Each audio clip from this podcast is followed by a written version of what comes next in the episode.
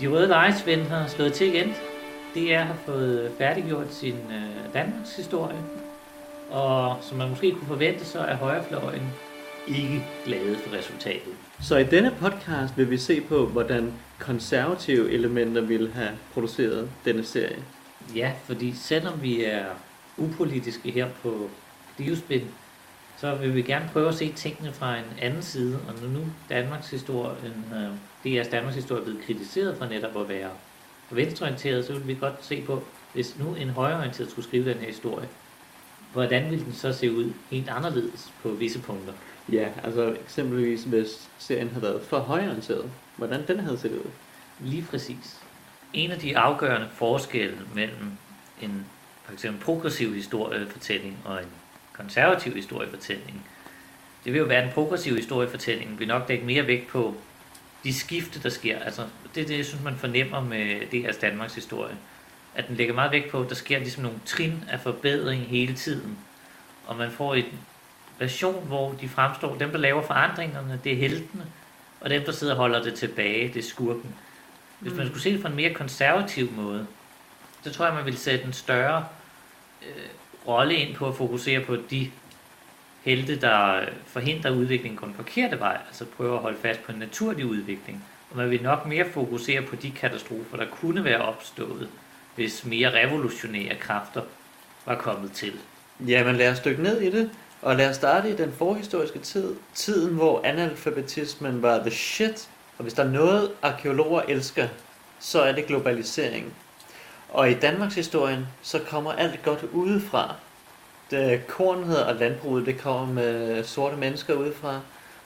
Og der er simpelthen i Danmarks, Danmarks historie en globaliseringsstådreng, for bronzealderen er the shit, fordi vi handler med de seje tyskere og englænder, og får hentet materialer ind, så vi kan lave bronze, og det er simpelthen the shit.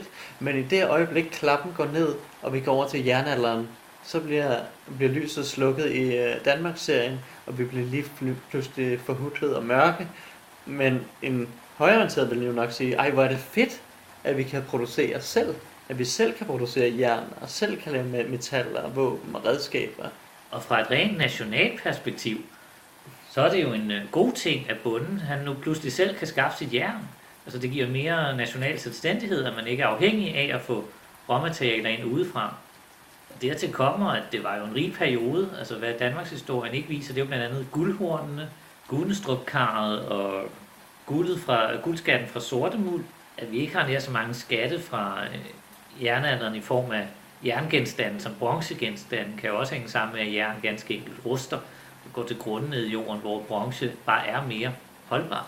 Men det ser ud til, at arkeologerne ikke helt får øh, samme jern på over jernalderen, som de får over bronzealderen. I stedet så bliver vi efterladt med sådan et indtryk af, at det bare er en mørk og kold periode. Nu tager vi støvlerne på og hopper op til moderne tid, fordi der ser ikke ud til at have været sådan de store kontroverser mellem højre og venstrefløjen om DR's fremstilling af middelalderen og den tidlige moderne tid.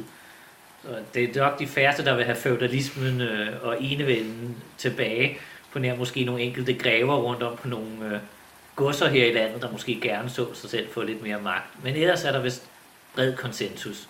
Jeg kan huske i tidens morgen på Facebook, at der var en gruppe, der hed Enevæld Nu, hvor deres, hvad kan man sige, deres ønske var at få enevælden tilbage. Altså det var selvfølgelig en uh, sådan for sjov side. Det er egentlig ærgerligt, aldrig, man hører aldrig nogen snakke om at få feudalismen tilbage. Der er ikke nogen, der sidder og drømmer om at blive udpint af en øh, adetager og få lov til at tage del i interne fighter mellem lokale krigsherrer for at arbejde sig op til enten at blive en baron på et tidspunkt. Hvor bliver de folk af? Hvor er de mennesker? Ja, dem skal vi have sat tilbage. Feudalisme, nu! Så slider vi simpelthen stille og roligt fra feudalisme over til nazisme, og ser lidt på, hvordan øh, Danmarks historien behandlede besættelsestiden. For i besættelsesafsnittene, der ser vi sådan de heroiske kommunister, der gør voldelige opstand og, og folkestræk og sammenholdet mod, øh, mod den tyske besættelsesmagt. Og det er jo godt, at det bliver vist. Men, men for højrefløjen, der mangler nogle aspekter. Hvor er for eksempel John Christmas Møller, Kai Munk, Holger Danske, herrens modstandsbevægelse, øh, her, øh, Churchill-gruppen og Hvidstensgruppen. Hvor gemmer de sig i denne fortælling? DR kunne bare have skrevet alle navnene ned og puttet dem i en tombola og kørt rundt, og så hævet en af dem op. Men hvor er de henne? Og oven i hatten, så mangler der jo faktisk også den mørke side af besættelsestiden på begge sider af det politiske spektrum. Altså alle de danskere, der faktisk samarbejdede med tyskerne. Der var dem, der meldte sig ind i Frikorps Danmark, og, øhm, sådan, ja, og tog til Rusland og sloges mod kommunisterne derovre. Og så var der jo også altså, den radikale øh, regering, som kom til at lede landet efter stammestødet af Scavenius, der blev sat ind. Og man kan jo godt kalde besættelsen lidt for de radikales finest hour, hvis man var grovkornet højreorienteret, hvilket det selvfølgelig ikke er. Og nu vi alligevel er ved de radikale og venstrefløjen. Hvis der er en ting, som højrefløjen jo typisk godt kan lide at fremhæve, så er det jo netop, at man optager en verdenskrig investerede meget i velfærden, men til gengæld sparede man på forsvaret, hvilket var noget af det, der gjorde, at tyskerne blandt andet så det som en mulighed at invadere Danmark, at det var det værd. Det er jo også noget, der spiller videre ind i den kolde krig. Altså Danmark har jo været meget tilbageholdende i forhold til, at man blandt andet ikke ville gå aktivt ind i kampen i øh, Korea, men også med at sende øh, passiv støtte i form af hospitalskibet Jutlandia, som vi i hvert fald sidenhen i vores gode danske tradition om at mindes hver eneste lille bedrift, uanset hvor lille, har vi selvfølgelig skrevet en fantastisk sang om.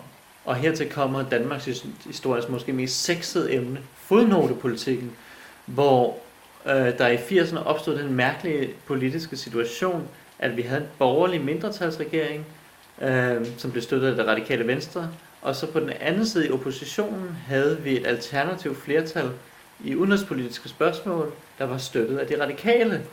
Og i udenrigspolitikken, så var det særligt med hensyn til det, til det sikkerhedspolitiske, at der var stor uenighed mellem regeringen og det her alternative flertal, som satte en kæppe i hjulet for vores NATO-samarbejde i forhold til atomforsvaret, der holdt NATO-alliancen sammen. Nu vi er i 80'erne med store briller og skulderpuder, så kommer vi ikke udenom vores allesammens parfumesælger, Paul Slytter. Ja, fordi der har er Danmarks historie jo hoppet let og elegant over. Det blev jo reduceret til øh, en øh, gråværs situation, hvor Danmark havde en dårlig økonomi, og man måtte spare i velfærden. Men noget af det, som man jo kunne have lagt væk på, det er jo blandt andet, det er jo her, vi ser starten på hele den neoliberale økonomi, og hvor man oplever, øh, i hvert fald fra et borgerligt synspunkt, nogle begrænsninger, nogle problemer med velfærdspolitikken, som man burde kunne have forudset tidligere. Og det er jo her, hvor vi begynder at se altså grundlaget til det, som Anders Fogh senere ville føre videre i form af minimalstaten og lignende, øh, som en del af den større, også globale økonomiske tænkning, som blev fremlagt af Reagan og Thatcher, og som Slytter jo så også videreført, der erstattede den keynesianistiske økonomiske tænkning, der havde præget Socialdemokratiet og store dele af Vesten i 1960'erne og 1970'erne.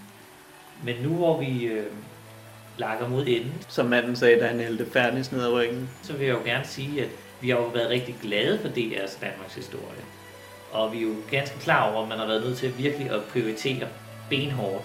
Og det som vi jo her, det er ikke så meget vores egne holdninger, vi har prøvet at lægge frem, men mere hvordan det kunne have set ud, hvis prioriteringen havde været set fra en mere højrefløjsvinkel.